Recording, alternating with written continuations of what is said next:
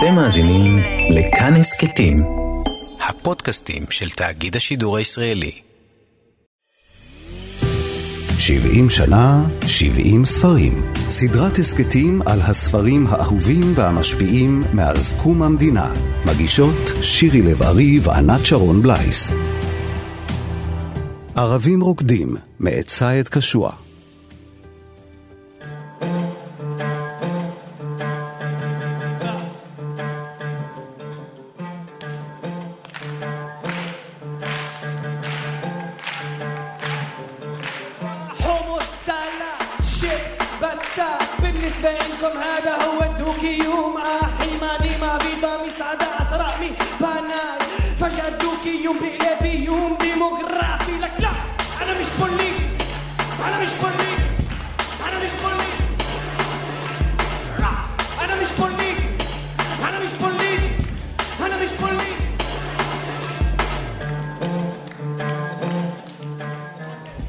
סבתא גרה איתנו.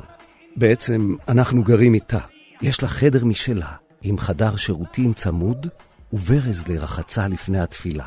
והיא אף פעם לא עוברת לסלון או למטבח.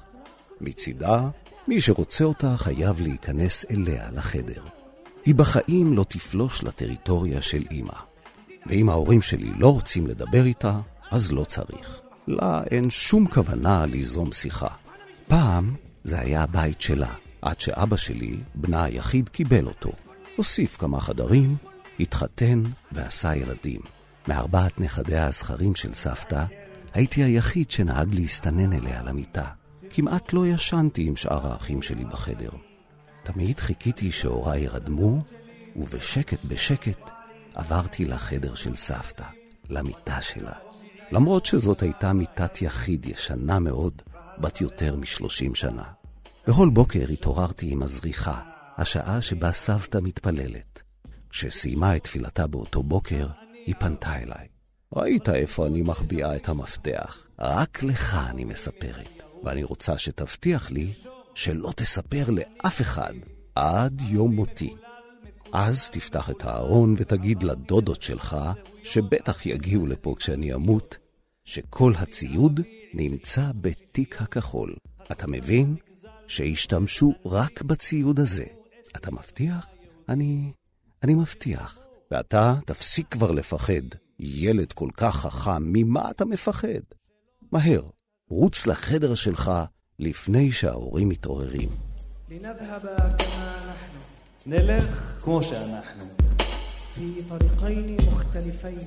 סייד קשוע הוא אחד הכותבים המצחיקים בשפה העברית, אבל אם מגרדים קצת את שכבת ההומור, מוצאים שכבה של כאב. כאבו של המיעוט החי בתוך הרוב. הוא כאבו של הצעיר התלוש, זה שעוזב את המשפחה בכפר ומבקש לחיות חיים מודרניים, אבל מוצא את עצמו לא שייך לשום מקום. אולי רק לאומנות, להיותו מספר סיפורים. את ספרו הראשון, ערבים רוקדים, כתב סייד קשוע, יליד טירה שבמשולש, בשפה העברית. זה היה רגע יוצא דופן בספרות המקומית. ספר שגיבורו פלסטיני וישראלי בו זמנית, ערבי ועברי. ערבים רוקדים מ-2002 מתאר את חייו של נער ערבי שמנסה להשתלב בחברה היהודית, מילדותו ונעוריו בפנימייה היהודית ועד ראשית חייו הבוגרים בירושלים המאוחדת, אם כי מפוצלת תרבותית.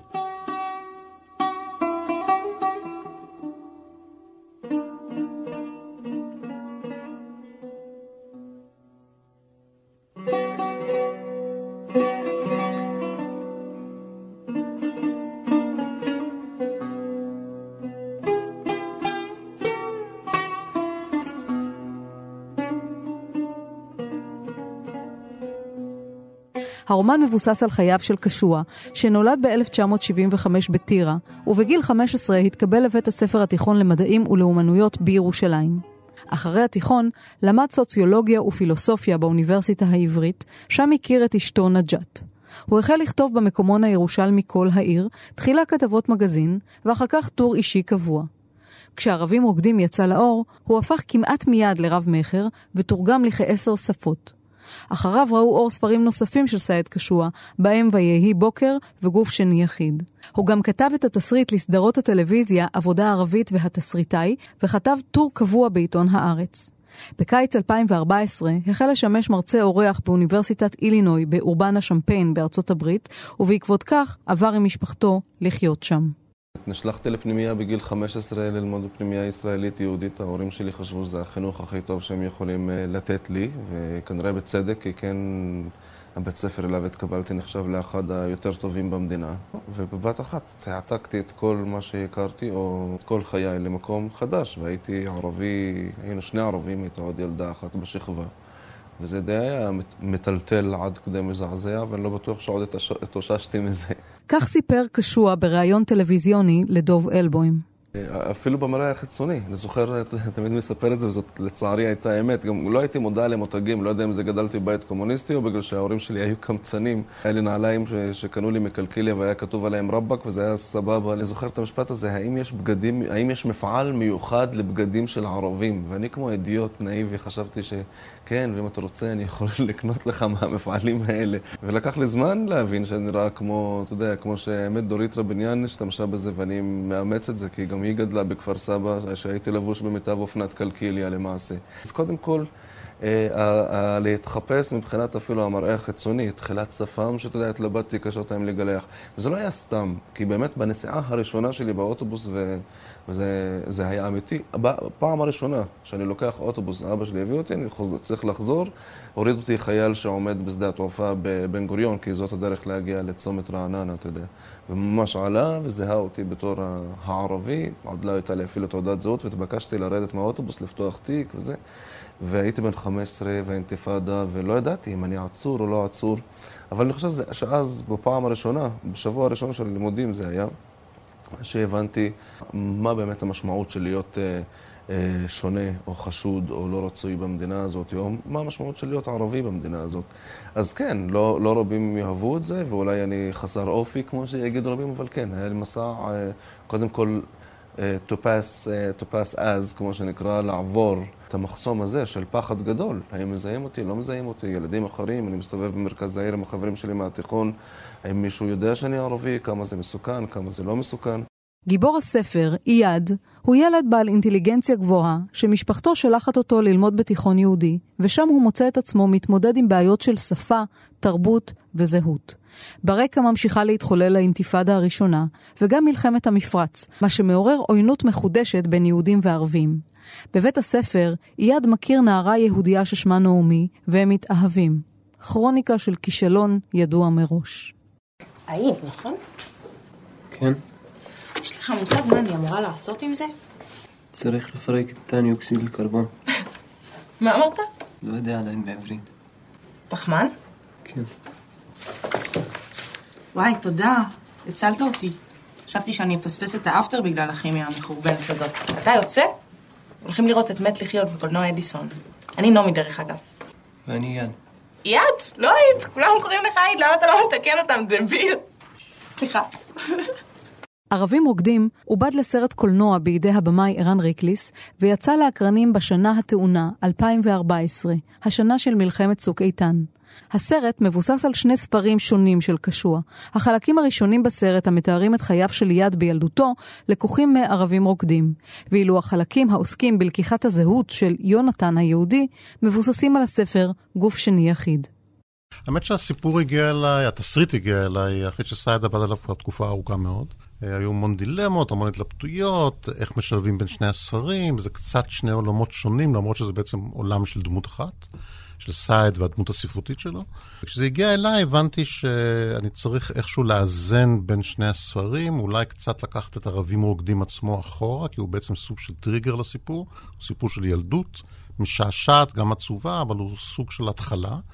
ושבעצם בגוף שני יחיד יש את המהות של הסיפור, שזה בעצם סיפור של, אה, במילים הכי פשוטות, ערבי במדינת ישראל, איך הוא מתקיים, איך הוא מסתדר, מה האופק שלו ומה עם חייו. ואני יוצא למסע יחד איתו, והמסע הזה היה מרתק מכל הבחינות, גם מבחינה קולנועית טהורה, זאת אומרת, איך עושים תסריט יותר ויותר טוב, המון דרפטים, המון ישיבות בירושלים במסעדה החביבה עליו. ומצד שני, משהו מאוד ברור, כי אצלי לפחות זה התחבר לסרטים קודמים שלי, כמו עץ לימון, כמו הכלה הסורית, אפילו גמר גביע בזמנו, זאת אומרת, העולמות האלה של, העולמות הזרים לי, ויחד עם זאת מאוד קרובים אליי, תמיד מושכים אותי איכשהו. ובאמת, אה, תיאור של אה, ילדות, ואחר כך נערות, ואחר כך בגרות של אה, בחור. ערבי ישראלי, היום רוב הערבים ישראלים מגדירים את עצמם כבר כפלסטינים, עבר זמן מאז שהספר והסרט ראו אור. הרבה הומור, אבל גם הרבה נקודות כואבות. המון, אבל אני חושב שהומור טוב תמיד כואב. הוא גם כלי נפלא להגיע אל הצופה או אל הקורא, כי אתה באמת מנטרל כעסים, אתה מנטרל התנגדויות. את יודעת, הסרט הזה, בדיעבד, יצא מיד אחרי הרצח של שלושת הנערים, ומיד אחרי הרצח של uh, הנער הפלסטיני, ורגע לפני uh, כל הסיפור עם עזה, הסיפור הנוראי עם עזה, ואנחנו התעכבנו, כי לנו היה סרט שנקרא ערבים רוקדים. עצרנו הכל, יצאנו כמה חודשים אחרי, ועדיין התמודדנו לאורך תקופה מאוד ארוכה עם uh, התנגדות מאוד קשה בקרב הישראלי הממוצע, שבעצם סחב איתו איזה מטענים מאוד כבדים, גם היסטוריים וגם מיידיים. יחד עם זאת, אני הרגשתי ש... כמעט ואי אפשר היה לכעוס או להתנגד לסרט, כי אתה מנוטרל מהרגע הראשון על ידי זה שאתה פשוט יושב וצוחק עשרים ומשהו דקות, ואחרי זה מביאים לך את המקל על הראש, וזה הולך ומתגבר עם הזמן. פתאום יש איזה עולמות שאתה באמת, באמת, באמת, אני חושב שאפילו אם אתה בצד קיצון של המפה מבחינה פוליטית, אתה נופל שדוד בפני הקסם הזה. כאמור, סמוך ליציאת הסרט החל מבצע צוק איתן, וחלק מההפקה חש הצורך לשנות את שם הסרט מערבים רוקדים למשהו אחר. שאלת הזהות המורכבת שמלווה את קשוע ואת דמויותיו, ליוותה גם את הסרט הזה. שם הסרט היה מקור לדילמה. ערבים רוקדים נראה למפיק כמו שם לא מספיק אטרקטיבי. באנגלית נקרא הסרט זהות שאולה, ובכל מדינה שבה הופץ קיבל הסרט שם אחר. כבר בארץ היה פחד מהשם ערבים רוקדים, למרות שזה שם נורא פופולרי, כי זה ספר פופולרי, ולמרות עבודה ערבית בטלוויזיה, אז המפיץ הוסיף זהות שאולה. הוא אמר, זה יהיה לנו טוב, זה קצת ירכך את ערבים רוקדים. התנגדתי לכמה דקות, אבל זה לא עזר לי הרבה. ובעולם אין מדינה, חוץ מנדמה לי שווייץ, כי הם ניטרלים, אין מדינה שקראה לסרט ערבים רוקדים. בכל מקום אמרו לי, ערבים בכותרת זה בעיה, ואני הזדעקתי וצעקתי והתרגזתי, אבל זה לא עזר. כך שנניח בצרפת קוראים לזה מונפיס, הבן שלי, בגרמניה קוראים לזה מיין הרץ דאנס, הלב שלי רוקד. בארצות הברית הם ישר קפצו על זהות שאולה וקראו לזה borrowed identity, שזה נשמע כמו סרט עם מאט דיימון, אבל, אבל זה לא. זה היה מאוד אינדיקטיבי באיזשהו מקום, שיש הפחד הזה התהומי מהמילה והמהות הערבית. היא מורכבת. הספר נקרא ערבים רוקדים, כי יש שם סצנה, הוא מתרחש בזמן מלחמת המפרץ, mm-hmm. והערבים שמחים כאשר נופלים טילים על ישראל. אני תמיד הכחשתי את זה. אני חושב שגם אה, סעד, פורמלית הכחשנו את זה שנינו, כי יש סצנה כזו בסרט, היא סצנה מקסימה, היא גם סצנה שבה בעצם אה, יד, כמו שקוראים לו בסרט, מסתכל על בני הכפר שלו רוקדים בזמן שטילים נופלים שם אי שם בתל אביב, הוא לא מבין מה הוא עושה שם, איך הוא מתחבר לאנשים האלה. שזה, אני חושב, משהו שהרבה אנשים שיצאו לרגע מהמקום שממנו הם באו, וחוזרים אליו, הם פתאום, יש איזה תהום פעורה. ובאותו צד גם אבא שלו תומך בסדאם חוסיין, וסדאם חוסיין יציל את העולם, ומי זה האמריקאים האלה בכלל, הוא יביס אותם, אבל יום אחרי התבוסה העיראקית, הוא פתאום אומר מי זה סדאם חוסיין. כאשר המורכבות של האזור שלנו, כן, של המזרח התיכון ומעבר לו, היא אותה מורכבות והיא לעולם בעצם אני לא רוצה להגיד את זה, אבל היא, היא לא משתנה, לנגד עינינו לפחות. אבל אני מחזיר אותך לרגע לעטיפה של הספר, לפחות בארץ, שהיא מה שתפסה לי את העין מיד, שזה זוג מגפיים שחורות של רוקיסט, עומדות ברגליים מצולבות מעל שטיח אוריינטלי, מזרחי כזה. וזה בעיניי הסיפור, זה הערבים הרוקדים, זה הערבים שרוקדים קצת אחרת, זה הערבים שרוקדים קצת מעבר ל...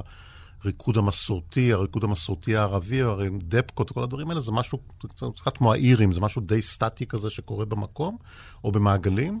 ואני חושב שהערבי הזה, אה, הוא רוקד אחרת. הוא קצת יוצא מהמעגל, הוא קצת יוצא מהרוטינה, הוא קצת מנסה לשבור מוסכמות, גם מול עצמו וגם מול העולם שמסביב לו. במה עובד אבא? עלי. אבא שלי בנאר. בראב, אני. אבא שלי בוער קטין. בראב. قيصر مساخ ايش؟ مساخ أبا عبيد مساخ برافو إياد أبا شلي عبيد مخبر واقف وعيد وراي أبا عبيد كتيف أبا عبيد مخبر كتيف מחבל. كتيف מחבל. افتح ايدك אבא עובד קטיף. أبو عبيد محبل אבא עובד קטיף. أبو عبيد محبل קטיף. קטיף. אבא עובד קטיף. קטיף. هذا حمار. أبو عبيد محبل اخرج. خفتك مثل ابوك. عامل قطيف. בספר ובסרט מתוארת ילדותו של הגיבור בכפר ערבי, מקום שסובל מהזנחה של הרשויות, מתשתיות רעועות. חלק גדול מהסצנות צולמו בכפר קאסם. אני חושב שרציתי להעביר אמת מסוימת שיש בה, את יודעת, זה, זה מצד אחד קסם של ילדות, צריך לזכור את זה. יש פה איזה משהו נוסטלגי שהוא נכון לכולם, לא רק, את יודעת, ילד שמטפס על אנטנה בשביל לכוון אותה, בשביל לקלוט שידור. זה דבר שגם אה, ילדים שגדלו בבאר שבע, דימונה, אולי תל אביב לא, אה, מכירים. זה אחד. שניים, את יודעת, נסעתי עשר דקות מתל אביב, כמו שאומרים, לא מכפר סבא, מתל אביב, ולכפר קאסם. התקבלתי בברכה גדולה ובשיתוף פעולה נפלא, וצילמתי את כל החלק הזה של הסרט בכפר קאסם, והרגשתי ש... את יודעת, מצד אחד אני נותן כבוד למקום, כי זה המקום, אני מצד שני רואה מה קורה מסביבי, וזה כמובן, אתה רואה את הפער, אתה רואה את ההזנחה, אתה רואה את כל הדברים האלה. מצד שלישי, אתה גם רואה את הקסם של ילדות להסתובב בסמטאות האלה, אתה רואה את הבתים הלא אומללים, בכלל לא, ואתה חווה עכשיו חוויות שדומות לחוויה של, כמעט של מהגר, עכשיו זה מוזר להגיד את זה על אנשים שחיים פה מאז ומתמיד. מהגרים בעל כורחם, הם הם מהגרים כורחם. בביתם שלהם. נכון, אין ספק. אנחנו מדברים פה על אה, 20 אחוז ומעלה, אני לא רוצה לדבר במספרים, אבל מדובר על המון אנשים. זה נע בין אנשים שמעולם לא יישרו קו, כמו נניח האבא של ליעד בסיפור, שמכריחים אותו בעצם להיות מין, אה, את יודעת, עובד קטיף כזה, אבל הוא בעצם היה יכול להיות יותר, והוא פעיל קומוניסטי וכולו. לבין אימא דעתנית, לבין סבתא מסורתית, לבין אחים שאיבדו עניין, ב... הם כבר לא אמביציוזים, אבל בסופו של דבר אני חוזר, אני מצטט המון פעמים את עמיחי בשיר הידוע של משלושה או ארבעה בחדר, תמיד יש אחד ליד החלון. אה, ועל יד החלון הזה זה מה שמעניין אותי, וזה המקרה פה.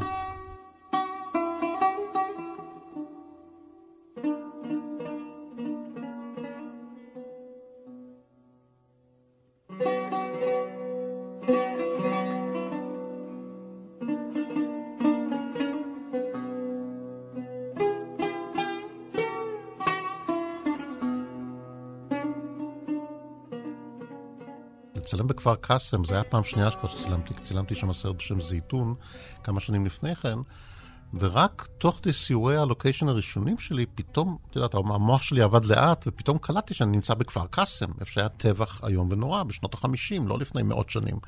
וכשזה פתאום מכה בך, ואתה מצד אחד רואה את האנשים שאתה מתחבר אליהם מיידית, ואתה אורח כבוד, ואת יודעת, סרט תמיד הרי יוצר ריגושים, ומצד שני אתה סוחב איתך בכל פינה של המקום הזה את ההיסטוריה. אחד הדברים שמאוד מאוד בולטים בספר וגם בסרט זה בעצם דמות התלוש. אנחנו מכירים את דמות התלוש מהספרות העברית, הברנרית, אדם שעוזב את העולם הדתי והולך כן. אל העולם החילוני המודרני, ובעצם הוא לא זה ולא זה. הוא נשאר בין שני עולמות. גם הדמויות של סייד קשוע בספר הזה, בשאר ספריו, אולי גם הוא עצמו. זו דמות של תלוש. הוא לא שייך לגמרי לחברה הערבית, הוא לא שייך לגמרי לחברה היהודית, והמיקס הזה לא תמיד עולה יפה. כן, אני חושב שאת יודעת, כל מה שאמרת, לא רק שהוא נכון, הוא מייצג בוודאי את החברה הערבית, בוודאי את החברה הערבית העדכנית, המודרנית, אבל אם הסרט הזה היה על בחור אתיופי, זה היה אותו סיפור. אם הסרט הזה היה על בחור אה, יהודי מרוקאי שמגיע לעיירת פיתוח לפני 30-40 שנה, אולי גם היום, זה היה אותו סיפור. אני חושב שהסיפור של האוטסיידרים בחברה, א', הוא סיפור שתמיד מושך מספרי סיפורים, וזה בעצם הסיפור שלנו פה. יש לנו פה נער ערבי שחונך בצורה מסוימת, אבל הוא מאוד אינטליגנטי, יש לו ראש שעובד כל הזמן, והוא מנסה לפרוץ אה, מעגלים מסוימים. מצד שני, הוא גם מגלה את הזהות שלו, ואני חושב שזה זה בעצם הבלנס המאוד מכאיב בין אה, מציאת הזהות ועמידה מאחוריה, ולא לברוח ממי שאתה. מצד שני, לא לתת לעולם לשים לך גבולות, שזה אולי מהות הקיום של כל אחד. קשוע עמד תמיד לביקורת משני הצדדים. בחברה היהודית לעולם יהיה הערבי, האחר. בחברה הערבית הוא משת"פ, מתחנף לציונים. קשוע בא מבית פוליטי, והיה לו מספיק ביטחון כדי להיות ביקורתי ולכתוב באופן חופשי. כך סיפר בריאיון רדיו לקובי מידן. הרבה פעמים אני מואשם כביכול, וגם הר- הרבה פעמים מדברים על זה, על אה, הדור הזקוף. אז זאת בעיה, אני מניח שזה ככה היה. רוב הערבים הישראלים בזמנו הצביעו מפא"י, והיו... ופחדו מהשב"כ, ו... ופחדו, ושקט, ולא לדבר פוליטיקה. אז יש דור כאילו שהוא עכשיו יותר מודע ומרגיש יותר חופשי שיכול לדבר. אצלי זה, לא, אני לא אומר הפוך, אבל אני באתי מבית כל כך פוליטי, שזה איכשהו נתן לי את הביטחון הזה לבקר ולבקר בלי להרגיש מאוים. זאת אומרת, אין לי מה להסתיר ואין לזה, אני יודע מאיפה באתי, אני יודע על מה חונכתי. והרבה פעמים, כשמבקרים אותי מה, מהצד שלי על אה, הנטייה להתחנפות במקרה הטוב, בגידה במקרה הרע, זה פשוט לא כל כך מזיז לי, כי אני, זה, אני לא הייתי שם, לא, אין לי מה להוכיח, אין לי... זאת אומרת, אני מבקר על תקן, אני מבקר בעיקר את עצמי, אין לי את הפחד הזה. הביקורת הכי קשה שכתב הייתה על עצם הבחירה לכתוב בעברית. חשבתי שאני עושה משהו חשוב, וזה, והייתי בטוח, פתאום אני חוטף ביקורות שלא ידעתי מאיפה זה נחות אליי. אני חושב שזה מהשפה. השפה היא חלק מהמלחמה, היא חלק מהמלחמה התרבותית, היא חלק מהמלחמה הלאומית, כמו שהעברית אה, הצטיירה כחלק מה... הייתה חלק בלתי נפרד מהציונות וה... והוכחת הבעלות, כך גם הערבית בשביל הערבים בישראל בזמנו שנשארו פה, הייתה הדבר שאנחנו מאחזים בו כזהות הערבית שלנו. מלבד השפה לא היה דבר אחר. וזה היה כל כך חשוב אז להשתית אה, כל מיני עיתונים אה, אה, בערבית, לשמר את הזהות הערבית דרך השפה. כך שהשפה היא, היא, היא מכשול ראשון, ואם אתה מכתיב את קהל היעד. מצד שני, הרבה יותר קל, לא רק הרבה יותר קל, אני יודע שהערבים קוראים אותי, ואני כן מפנה את דבריי, גם בספרים וגם בסדרה וגם בטורים. אני יודע ואני רוצה ואני אוהב ואני מעורר ויכוחים, וזה טוב מאוד, אין לי בעיה, זאת אומרת, זה, זה בסדר. ואגב, ביקורות מהעולם הערבי שנכתבו על ידי מבקרי ספרות, אבל בעיתונים שיוצאים מחו"ל, זאת אומרת, יש כאלה שקראו את זה בצרפתית ואחרים שקראו את זה באנגלית והתפרסם באל-חייאת ובעיתונים לבנים, מאוד פרגנו לספרים. אתה חושב שלא הייתי רוצה להגיד לכל העולם שאני אוהבת אותך? אתה יודע כמה בא לי להכריז על האהבה שלנו? אני יכול לסדר לך גישה למערכת הכריזה. דווקא הייתה לי שיחה עליך עם אמא שלי לפני כמה זמן. אז למה לא סיפרת לי? לא יצא. זאת אומרת, מה זה עליך? שאלתי אותה, אמא, אם יום אחד אני אבוא, אני אגיד לך שיש לי חבר ערבי. היית צריך לראות את הפנים שלה, היא ממש צעקה עליי. נומילה, תגידי לי ש... שאת לסבית, תגידי לי ש... שאת מכורה לסמים, תגידי לי שיש לך סרטן, אבל שלא יבוא יום שתגידי לי שיש לך אה, חבר ערבי. טוב, זה לא מפתיע. אבל מה את דואגת? מה, יש לך סרטן? לא, אני סתם לסבית. זהו קטע מהסרט ערבים רוקדים. נעמי, חברתו היהודייה של אייד, לא מעיזה לספר למשפחתה שיש לה חבר ערבי. כשהיא כן מספרת, הוריה מוציאים אותה מבית הספר, והיא צריכה לשמור על הקשר בסוד. אבל בסופו של דבר, היא נפרדת ממנו, כי במיונים לתלפיות, לקראת הגיוס, כבר שואלים אותה אם יש לה קשרים עם בני מיעוטים. אתה יודע, זו הייתה מין התמודדות עם הבלתי נמנע. עכשיו, אתה מנסה להרוויח זמן בעצם, כי לכאורה, אתה יודע מהרגע הראשון, הנה יש בחורה חמודה עם ראש פתוח, גם רוצה קצת להראות שהיא קצת שונה מאחרים, היא לא תלך עם הסטיגמות, אז היא פורצת לעצמה דרך. אה, היא באמת אוהבת את אייד, אני חושב, ואייד אוהב אותה. אני, לא, אני מתעלם כרגע מזה שהם צעירים מאוד וכולו. והלחצים מסביב, אני חושב שניסיתי, אני חושב שהטקסט הזה של אה, הלוואי ויהיה לך, זאת אומרת, עדיף שיהיה לך סרטן או תהיי חולה באיידס, רק שלא תביאי חבר ערבי, הוא טקסט אה, מצחיק, אבל הוא נורא נורא מכאיב, כי יש בו איזושהי אמת אבסולוטית. ממש לפני כמה ימים פגשתי מישהו, ממש לא מהעולם של הקולנוע, שבמקרה ראה את הסרט לפני כמה שנים, ואמר לי, תשמע, יש איזה רגע שאני זוכר, שרואים את יד מדבר בטלפון עם חברה שלו, בטלפון ציבורי, ויש מדבקה על הטלפון שאומרת, בנות ישראל, אל תצאו עם ערבים. זה איזו מדבקה של הרב כהנא, שאני זוכר שכשצילמנו את זה, אמרתי לארט דירקטור, תביא לי משהו שמייצג את התקופה, אבל לא יהיה יותר מדי בוטה, אז הוא הביא לי משהו מאוד בוטה, אבל שמתי את זה שם כזה קצת לא בפוקוס, ואנשים רואים את זה עכשיו. זה בדיוק העניין, אתה יודע, זה כאילו אתה חי בתוך עולם שמצד אחד יש לך נערה שמנסה אה, להגיד, אני לא כמו כולם, אני אעשה את זה אחרת, ומצד שני, המדבקות האלה של החיים רודפות אותך כל הזמן. אני אוהב אותך, את יודעת. תגיד לי בערבית, אני בחב. אנה בכי בקקת. כשאייד ונעמי מסתובבים יחד בירושלים, עוצר אותם חייל ששומע את אייד מדבר ערבית. עוד טקס השפלה קטן, אחד מיני רבים. בספר יש סצנה מאוד מורכבת של uh, כשאייד נוסע פעם ראשונה הביתה, הוא נוסע באוטובוס מאסף מירושלים לטירה, והאוטובוס הזה, בזמנו לפחות, היה נכנס לשדה התעופה. בכניסה לשדה התעופה היו עושים בדיקות, ואיזשהו חייל מוריד אותו, והוא נורא נתקף בפחד, אבל אחרי זה שולחים אותו. והייתה לי איזו הרגשה שזה, למרות שבספר זה נפלא, שבסרט זה יהיה נורא בוטה, וכאילו אני מנסה להראות לאנשים בפרצוף, תראו איזה מקום נוראי. אז עשינו סצנה הרבה יותר פשוטה, אבל בעיניי מאוד אפקטיבית, אה, של באמת, אה, הוא, אה, היא מבקשת, נעמי מבקשת ממנו להגיד... Uh, אני אוהב אותך בערבית, והוא אומר את זה, וזה בדיוק על יד איזה איש מג"ב שקורא לו ואומר, תביא תעודת זהות, ופתאום מתחיל, והוא מושיב אותו בצד, על יד פועלים פלסטינים, פתאום עוד פעם הוא חוזר להיות הילד הפלסטיני שאומרים לו, תשב בצד. בריאיון רדיו לקובי מידן, סיפר קשוע על בית הספר היהודי שבו למד, ועל הילדים שלו, שלמדו בבית ספר מעורב דו-לשוני. אני, בניגוד לבית ספר שאני למדתי, אמנם בגיל הרבה יותר מבוגר, אם כן לומדים בבית ספר דו-לשוני, שזה חצי-חצי, ואם כן לומדים ערבית ברמה מאוד גבוהה, ובספרייה שלהם יש גם ספרים בעברית וגם ספרים בערבית. בניגוד לבית ספר שאני הלכתי אליו על, וחרט על דגלו שהוא מקבל גם ערבים, אחד או שניים בשנה, לא היה שם ספר אחד בערבית. אני כן איכשהו תמיד ידעתי שאני רוצה שהילדים שלי יחיו בעיר, כי המגוון והאופציות, אמנם הם ערבים והם מיעוט, אבל לפחות הם יכולים לברוח לאנשהו. כי אני יודע, בכפר, אם אתה סוטה מעט מהתלם, אתה עלול לסבול קשות. אני לא יודע אם אני עושה בזה עוול לילדים שלי. אביו של קשוע היה פעיל קומוניסט וגם נעצר לא אחת בידי השלטונות הישראלים. הסבא שלו נהרג במלחמת 48. קשוע גדל עם הנרטיב הפלסטיני של הנכבה וסיפורים מהכפר. התחביב שלי היה באמת לשבת ככה, אתה יודע, להשעין את הראש שלי על החכה של סבתא וכל אלמנות הכפר והזקנות של השכונה, שזה היה הדבר הכי נפלא שהיה בטירה.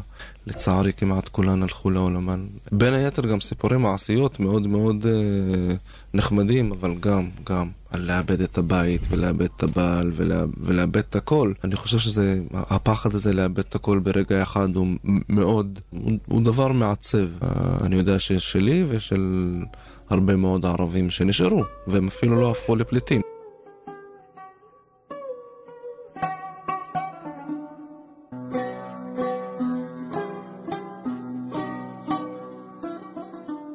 הבמאי, ערן ריקליס, מספר שכאשר הסרט יצא, קשוע כבר היה בדרכו לארצות הברית, והוא היה מעורב מעט מאוד יחסית בהפקה. אפשר להבין את המרחק הרגשי הזה, את הבחירה שלו לחיות במקום שהוא לא בדיוק החברה היהודית ולא בדיוק החברה הערבית, אלא משהו באמצע? אני חושב שבתור מי ש... זאת אומרת, סייד, בתור מי שרקד באמת בין העולמות ונהנה מקריירה מוצלחת כסופר, ככותב, בקרב העולם היהודי, ומצד שני, מיחסים מורכבים עם העולם שלו עצמו, בכל הרמות, אני חושב, גם משפחתית ובעיקר חברתית מסביב. ואני חושב שלאור ההתפתחויות של דברים שקרו, ואני לא מדבר על 2014, 2014 זה היה השיא, כי באמת קיץ 2014, במובנים רבים ייצג שבר מאוד גדול, מכל הבחינות ומכל הצדדים. אני חושב שאצלו זה הגיע לאיזה פיצוץ. אני ראיתי את זה בקטן, אני חושב, מהצד, תוך כדי העבודה איתו. מצד שני, אני חושב שהוא היה מספיק חכם, מעבר לכתיבה, הוא לא היה נוכח בסרט. הוא בא פעם אחת לבקר בסט, וזה הכל. כי אני חושב שהוא הבין שסופר חייב להתרחק מ... כשבא מישהו, במאי, במקרה הזה אני, ועושה את היצירה שלו, זה לא ייגמר טוב אם אנשים אה, יותר מדי יהיו צמודים אחד לשני. אה, אבל מצד שני, אני חושב שהיה לו קשה, היה לו קשה פתאום לראות שמישהו אחר מנכס את חייו.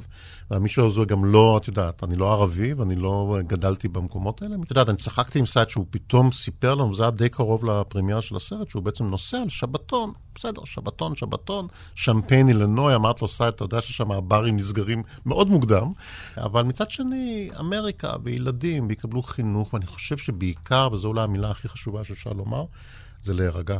זה סוג של רוגע. עכשיו, אמריקה, את יודעת, הוא נפל על אמריקה מאוד מורכבת, הוא לא ידע את זה אז, אבל מצד שני, זה כן, אני יכול לראות בן אדם הולך לאוניברסיטה באיזה מקום לא מרכזי, ונושם. لنذهب كما نحن عاشقة حرة وشاعرة ערבים רוקדים הוא רומן ייחודי ויוצא דופן בנוף הספרות הישראלית. סופר, ישראלי, בעל זהות ערבית, מחליט לכתוב בעברית, והוא משאיר אחריו סיפור כואב ופוצע, וגם מצחיק ומחמיר לב, על איך זה להיות צעיר ערבי במדינת ישראל.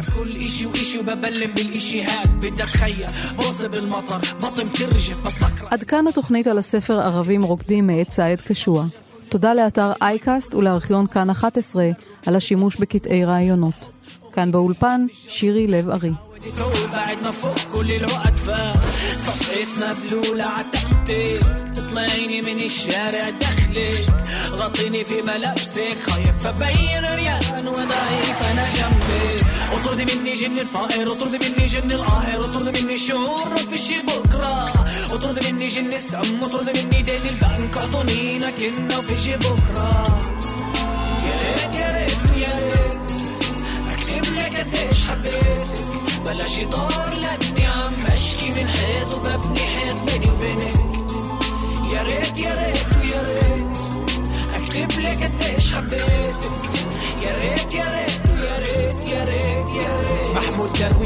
كتب بنصير شعب. لما الشاعر يكتب وصف إباحي لبطن راقصة. الله يرحمكم بزودها. بنصير شعب لما بطن الراقص ينوصف باباحيه عايدين شاعرة فبكتب. ضد الشرف اللي كتبه الذكور. ضد حصان غزه ضد اللي قطعوا النور بكتب للمخيم ضد الريس بالقصور حاليا. أغنية الحب لاجئة في جرور وأنا لا عتبتك لاجئ فاكريني الظلم مش حاجة بل حاجز. نزلي لي ملابسي بلمسك مستعد أبين ريان وضعيف أنا جنبك حطي في جن الناضج حطي في جن الواثقة ما خاف عليكي ولا خافك. حطي في جن العاشقة حطي في جن الطائرة اللي بتطالب في الأرض وفي شفافك لنذهب كما نحن عاشقة حرة وشاعرها